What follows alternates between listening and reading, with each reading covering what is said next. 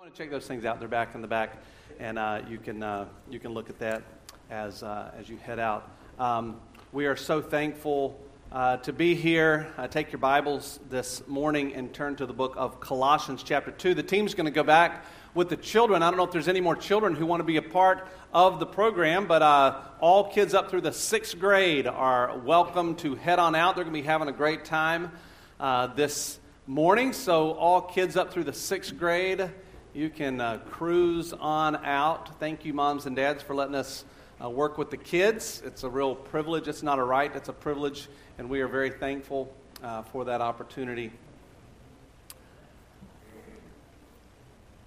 Colossians chapter 2 is where we're going to be. Paul, um, kind of a, a typical Pauline introduction to this book as he uh, says hello in his initial greeting grace and peace to you. Um, there at the end of verse number two from God our Father, uh, he begins to thank the Lord for them, and then he begins to pray for them. And uh, as many of Paul's letters are, he's saying, This is how I pray for you. Then before you know it, it just flat sounds like he's praying. And as he comes to the conclusion of his prayer, he just kind of flows right out of it and then right into a beautiful Christological passage where he just is lifting up Jesus Christ for who he is and what he has done. But as he comes to the end of his prayer, I want you to notice what he says in verse number 12 down through 14. Primarily, these first two words are going to give us our understanding of why we are here as he is coming to the end of his prayer, where he is praying for them to grow, praying for them to, uh, to, to, to continue on in the things that they have learned and the, the work that God is doing in them. As he comes to the end of his prayer, he says this, verse number 12 giving thanks. Giving thanks to the Father who has qualified you to share in the inheritance of the saints in light. He has delivered you from the domain of darkness and transferred us, or He has delivered us from the domain of darkness and transferred us to the kingdom of His dear Son, in whom we have redemption, the forgiveness of sins. Folks, why is it that Paul gave thanks? Here in this passage, Paul gives thanks because of the abundance of the salvation that he had provided for these people. Um, giving thanks is a difficult thing. And I want to talk about it for just a minute this morning. And I want us to see if we can understand what Paul is saying here. I believe that thanksgiving in our hearts can more easily flow out in so many different areas, but we have to see what he says right here.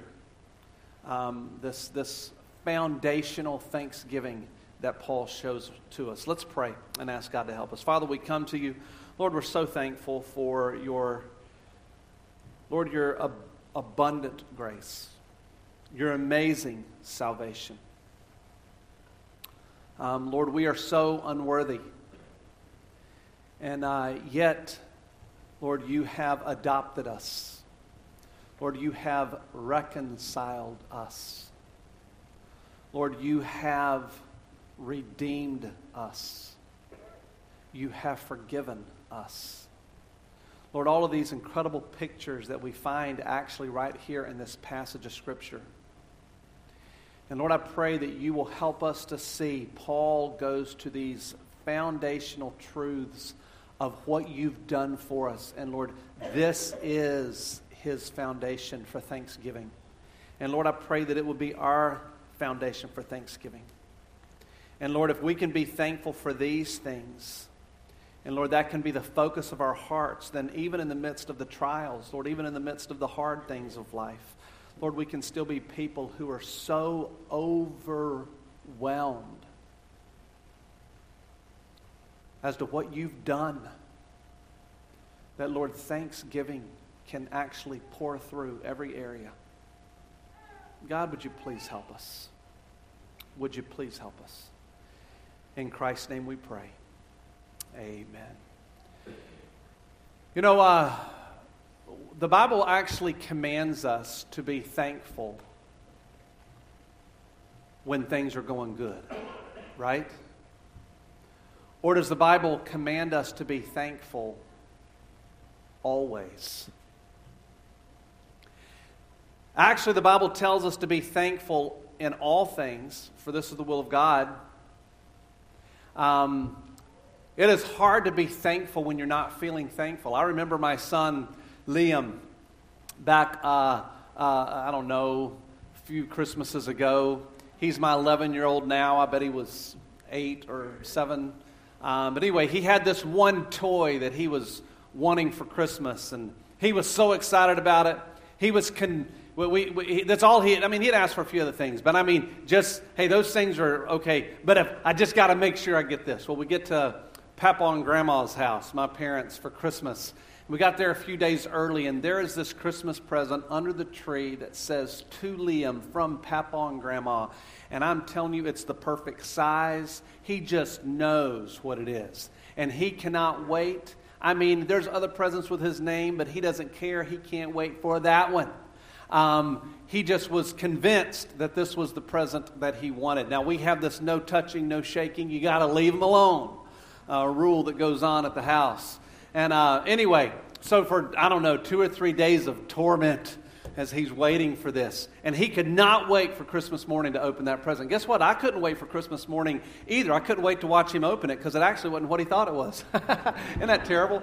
I, uh, I mean, it was under there, but that wasn't it, right? So he gets, man, Christmas morning gets there. We already borderline torture our kids to death. We, you know, we, we sleep in. No, no, no, get us up. We're, you know, we're sleeping a little bit, you know. And then we get up and have breakfast, and then we, we got to read the story. You know, got to keep the main things the main things. Finally, we get around to opening some presents. Man, he gets this present. He rips it open. He pulls the top off the box, and it's clothes from Grandma. you just see his face, you know, oh, downcast my soul. Um, I look at him and I said, Hey, Liam. I said, Go tell Grandma thank you. And he walks over to Grandma. Thanks, Grandma. I mean, he did the action.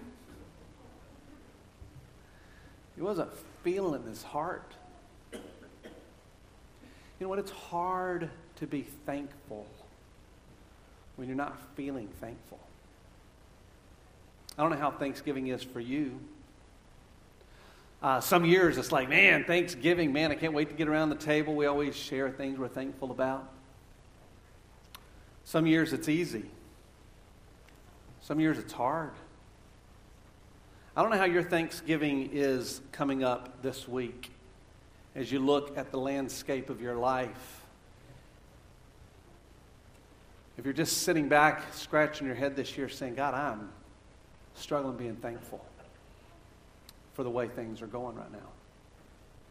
Struggling to be thankful for the health concerns that are going on in my body.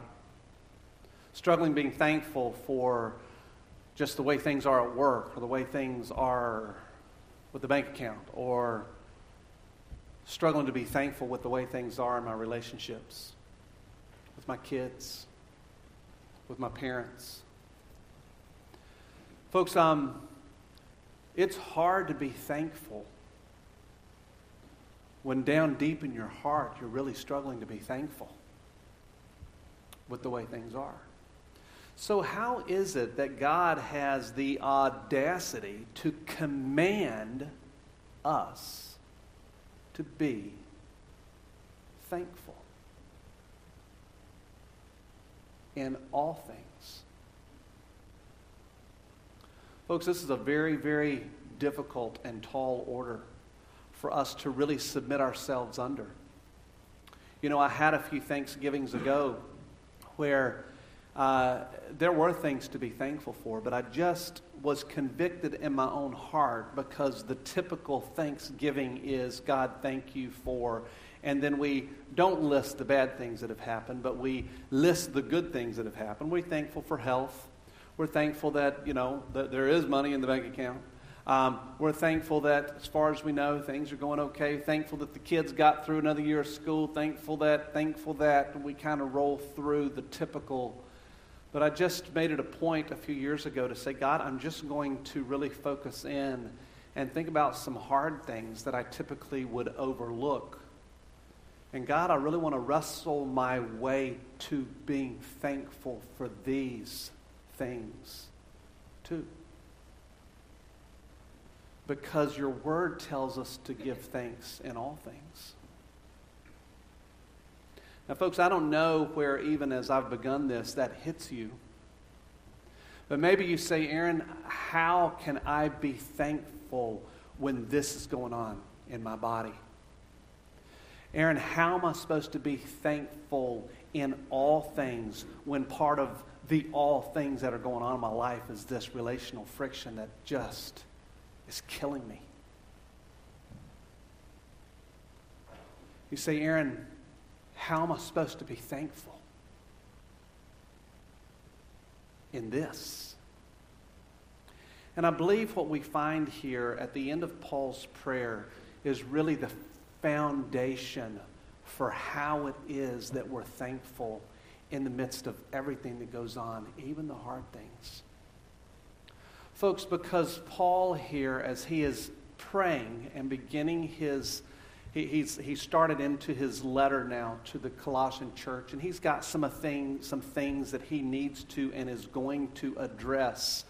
But as he does, he just, as he's coming to the end of his prayer, he just makes some statements about the foundational level of really where our thanksgiving to God needs to lie.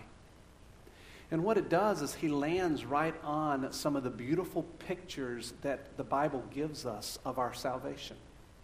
There's so many beautiful words that we love, but all of them are pictures. They are pictures to help us understand our salvation. Pictures like justification. Um, pictures like, um, you know, propitiation. It's really the satisfaction of God's wrath. Uh, pictures like here, we're going to look at adoption, we're going to look at reconciliation, we're going to look at redemption and forgiveness. All of these are words that explain to us the depths of our salvation.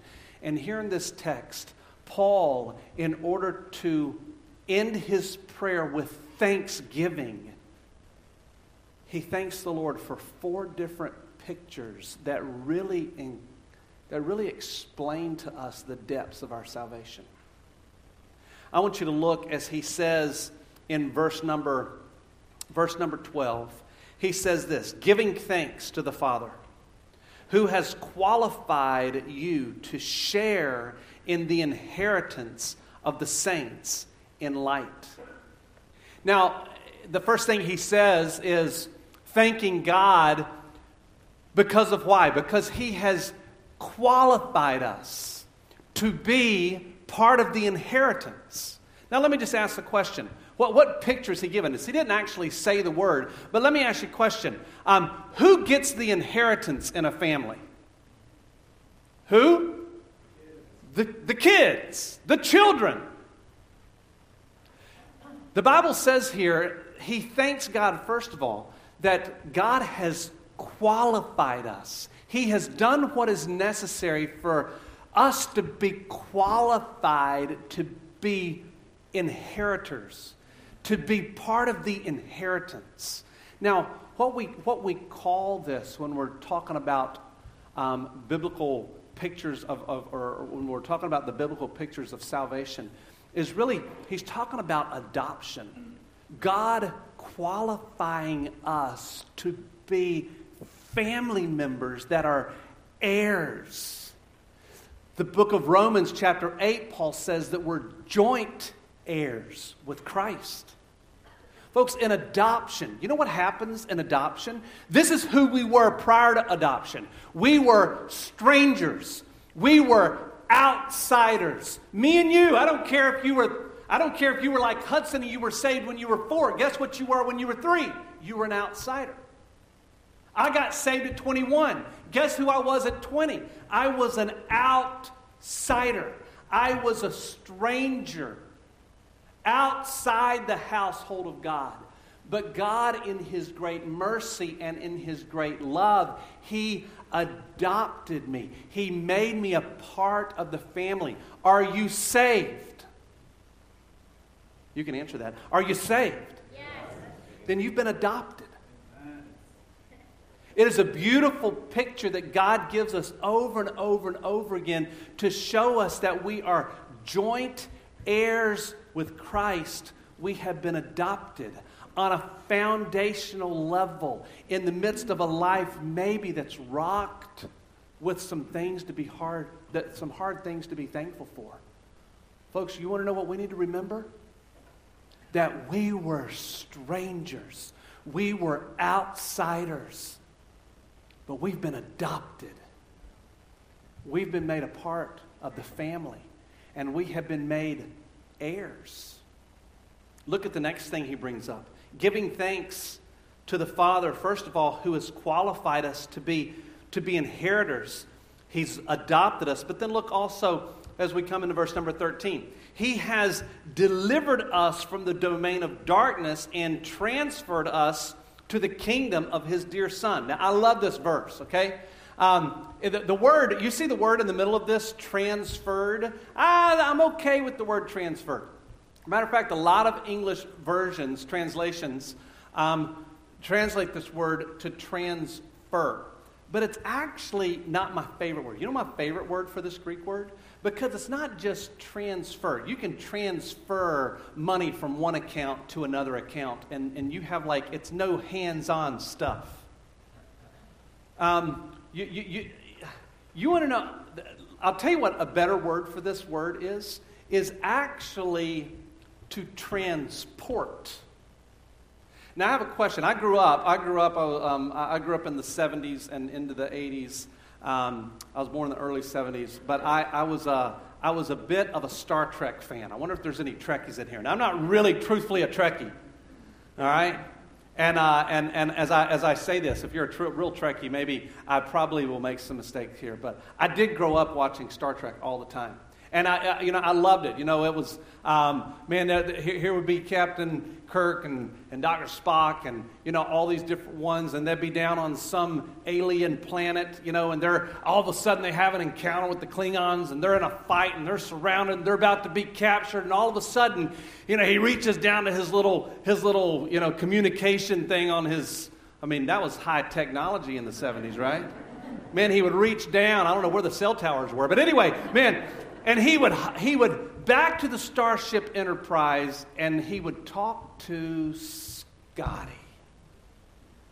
And what would he say to Scotty? Beam me up, Scotty.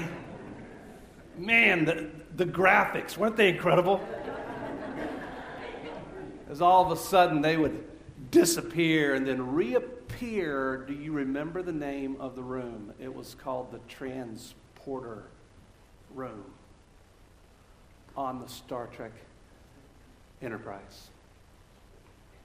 Um, listen to this verse 13.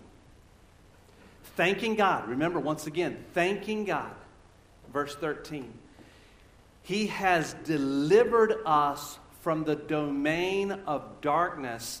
Now, you ready for this word? And transported us to the kingdom of his beloved Son. Folks, we were a part of, and I, I know on one side it almost sounds like we were enslaved there, and we were, and that's a whole other picture that's coming up. But not only were we enslaved in this kingdom of darkness, my friend, I just want you to know we were willing participants.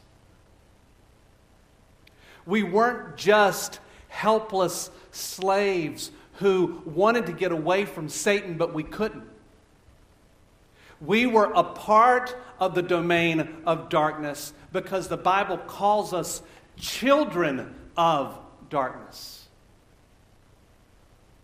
You see, this passage also, if you move down to verse number 21, It also uses an, an, another picture right here, or, or, or, gives us, I think, a little clarity to this picture. Look at what he says. Now he's talking about Christ and what Christ has accomplished for us. He says this And you who were once alienated and hostile in mind, doing evil deeds. Now, right there, just stop right there. We weren't just helpless slaves bound in darkness by Satan. Folks, here it says we were alienated. That means we were separated from God, but it was because of the hostility that was in our minds and in our actions. And we really got to understand this. We, we weren't just helpless slaves caught in Satan's web. We were willing participants joining with Satan in our anti God life with our thinking and our actions. Now, once again, you say, wait a second, I was like Hudson. I was saved when I was four, five, six years old. How could that really be the truth of me? I don't care when you were saved. Prior to your salvation, please understand, we were the children of darkness. But listen to what God has done. He has rescued us. He transported us from a kingdom of darkness into the kingdom of His dear Son. Folks, it's way better than the USS Enterprise. To be transported into the kingdom of his dear son. Now, let me tell you what this picture is. If you continue on in verse 21, remember we started there. Let's continue again. And you, now this is you and me, who were who once were alienated and hostile. We were hostiles in mind. And it's because of our evil deeds, doing evil deeds. Now listen to what he's done. He, talking about Jesus, has now reconciled in his body of flesh by his death in order to present you holy, blameless, and above reproach before him. Folks, do you see the turnaround from the beginning of verse number 21 to the end of verse number 22? We were once hostile enemies. But now he says we are blameless and spotless. And there's one word in the middle that tells us what it is it's the work of reconciliation. Folks, you know what reconciliation is? Reconciliation is when the worst of enemies have become the greatest of friends. In adoption, you were a stranger that's now been made a part of the family. Beautiful picture of our salvation. But another picture of our salvation is reconciliation. When, believe it or not, you were an enemy of God. An enemy. Because of our minds, because of our deeds, we proved it. But in reconciliation, the worst of enemies have been made the greatest of friends. And folks, it's kind of unique here. There, there's actually this, the, the Greek word that's translated reconciliation here.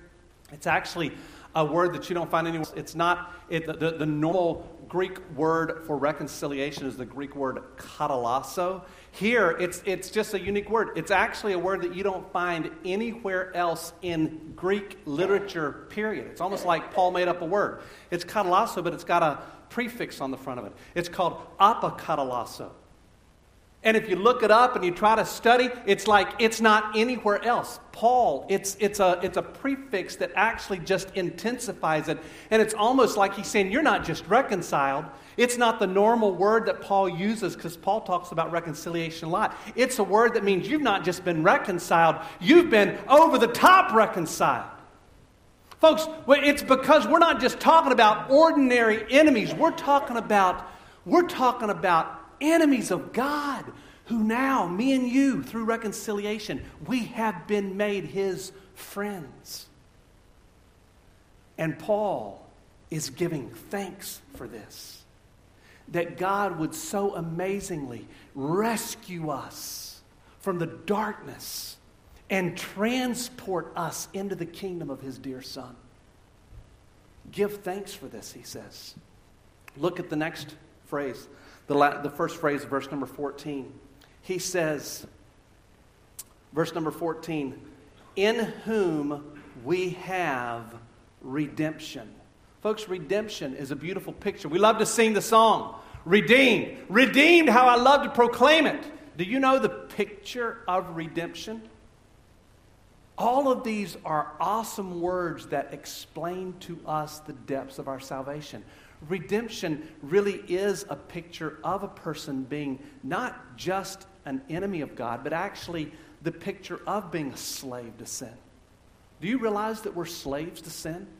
The Bible calls us that that we're slaves. You say, what does it mean that we're slaves to sin? It means, it means that we are so bound in our nature, we are so bound in our humanity towards sin. It actually means this we're slave to sin's power, we're slaves to sin's penalty. Matter of fact, if you want, if, if, you want to, if you want proof of it as to whether or not you're a slave to sin, let me, let me give you a little dare. Are you ready? I dare you to leave this room and never sin again. You can't do it. And we're even saved. You take an unsaved person and tell them to never sin again. They cannot do it. You know why? It's because we're slaves. We're bound in chains to sin's power. We're bound in chains to sin's penalty. But I got good news. Redemption is when the price is paid for the deliverance and the freedom of a slave. Have you been redeemed? If you've been saved, you've been redeemed. Folks, we're talking in adoption, we were strangers that now have been made family members. In reconciliation, we were enemies, hostiles, that have been now made the closest of friends. In redemption, we were slaves in chains to sin's power and sin's penalty, but now the chains have been broken and we have been set free from sin's power, free from sin's penalty. There's even coming a day where we're set free from sin's presence. We've been redeemed. Have you been redeemed? Give thanks. Here's the last picture he gives us. The picture is the last phrase of verse 14 the forgiveness of sins. Forgiveness. You know what? You know what it really was more than anything else was an indebtedness picture. Whether, whether it was money or whether it was, uh, was, was, was sheep or uh, produce, whatever your form of payment was, basically you had a debt that you owed. And we have so readily brought it into the terminology of relationships. And I think Paul did that in the Bible. But originally, the word forgiveness had to do with a debt that was taken away. And, folks, in forgiveness, in that picture, we are debtors far beyond the ability to pay our debt. I don't know what's the biggest debt you've got going on right now, but if you can multiply it by a billion, that's where we stand. Folks, I'm telling you, when it comes to our debt, when it comes to our sin, if you can imagine a ledger sheet. I mean, you know, I, I, I get my credit card statement once a month. It's always a wee bit bigger than I understood how it could possibly be so big. And you look at it and you just think through how is it? And you look but what if your ledger sheet of all that you owe is really every sin you've ever committed in your entire life? It's overwhelming the debt we owe. Far more than any of us can ever afford to pay it's impossible and you know what in forgiveness what does he do he takes it all away. It's all gone. There's no more debt to pay because Jesus Christ paid it all Aren't you thankful Jesus Christ paid it all? Aren't you thankful that He didn't just take care of half of it and you had to handle the other half? Folks, Jesus Christ paid it all. It's talking about forgiveness. Folks, these are the pictures. Now, there's more pictures, but in this prayer that Paul gives, he gives these four. And he gives them all by means of praising and thanking God. Thank you, God, that I once was a stranger outside the family, but you've now made me a part of the family, and I even have an inheritance that's going to last forever. Thank you, God, that I once was an enemy. I was a hostile.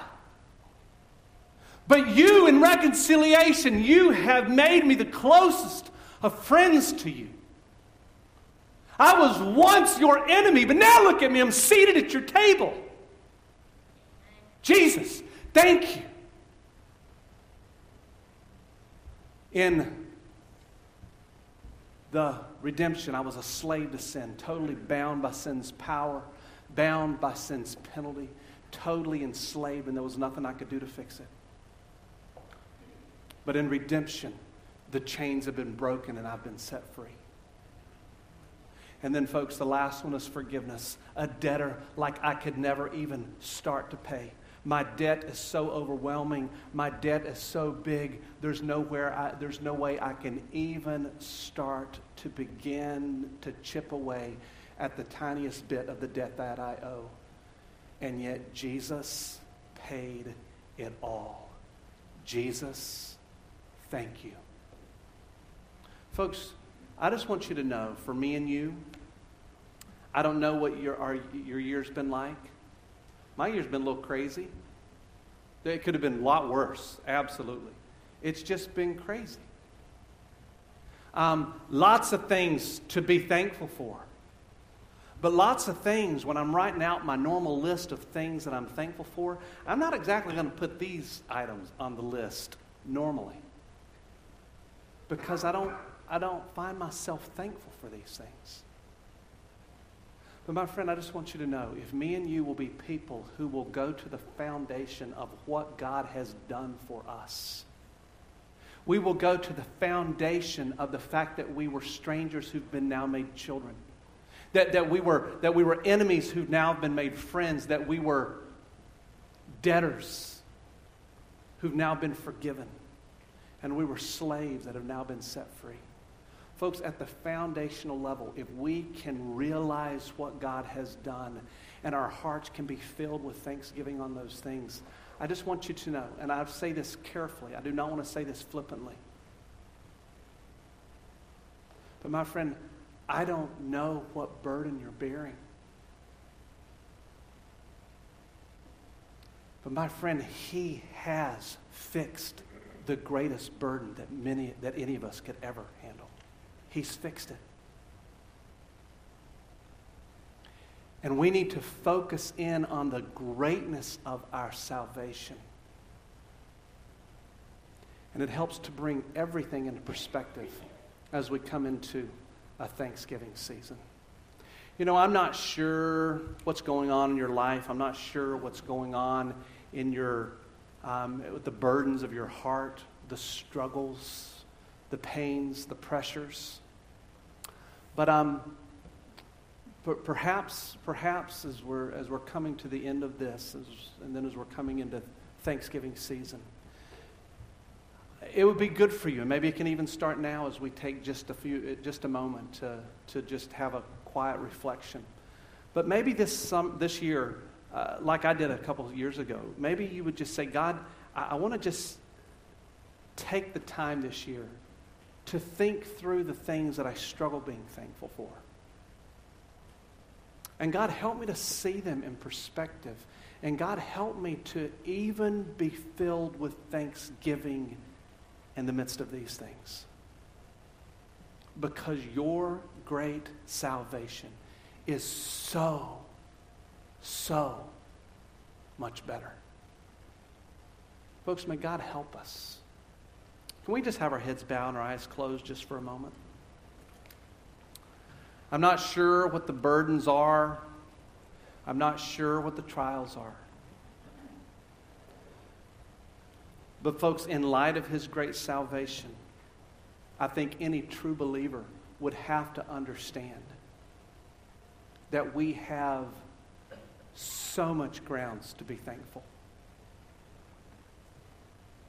So I would love to just take a minute to just have the piano play, just with our hearts bowed before the Lord.